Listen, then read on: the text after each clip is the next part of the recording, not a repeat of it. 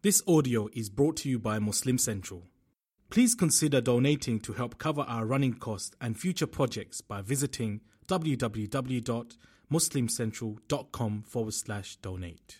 Al mudmin, a person who is addicted to intoxicants of any nature, and they don't even have a plan to actually quit it or to seek the forgiveness of Allah. And you're coming in, for example, on an auspicious occasion, people are all being forgiven, but you're not being forgiven. Why? There's a problem, there's a barrier. Subhanallah. What is that barrier? You don't have an intention to quit the bad that you are addicted to in terms of that which is intoxicating or sinful. You don't have an intention. That's why, my beloved brothers and sisters, remember one thing when you are doing something wrong habitually, as a mu'min, at least feel in your heart what I'm doing is wrong. Wallahi, that feeling will save you. You see what I'm saying? Because the first time you committed the sin, you feel guilty. The second time, the guilt is less. The third time, the guilt is even less. The fourth and fifth and sixth time, guess what happens? You don't even feel it's a sin anymore. It just becomes nature. So Allah says, when you feel bad with your sin, it's a sign that you're a believer. Why would I feel bad? Because I love Allah. I have a weakness, but I love Allah. I want Him to forgive me, strengthen me, and don't just make dua. A brother had a very bad habit of going to the clubs every weekend. So we met him and uh, we started talking, and I said, Brother, just quit this habit. He says, Make dua.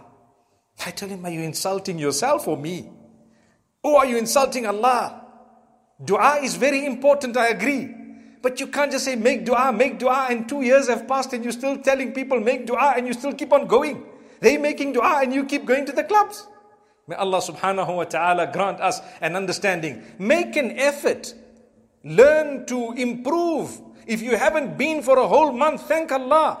Don't go. And if you end up dropping and going after a month, make sure the next time it's not just a month, it's way beyond a month that you don't go. And I'm not saying keep going at longer intervals, but I'm saying you need to see an improvement. And then you say, make dua, I'm trying, I haven't been for so long. Like my buddies, Astaghfirullah, who smoke. Smoking is a bad habit. You're still my buddy, but it's a bad habit. Quit it. Quit it. So if you were smoking 20 and you suddenly drop to 10, and then you smoke every alternate day, and then you smoke one a week, I'll tell you, my brother, you are there. Just cut the one a week. And the uncle will tell you, no, if I don't have this one here, I will get so cross, I'm going to beat up my wife. What an excuse. What an excuse. You, you're down to one. The one uncle says, I need a cigar. Otherwise, these people are in trouble. I said, Uncle, you know what? With that cigar, you are in trouble.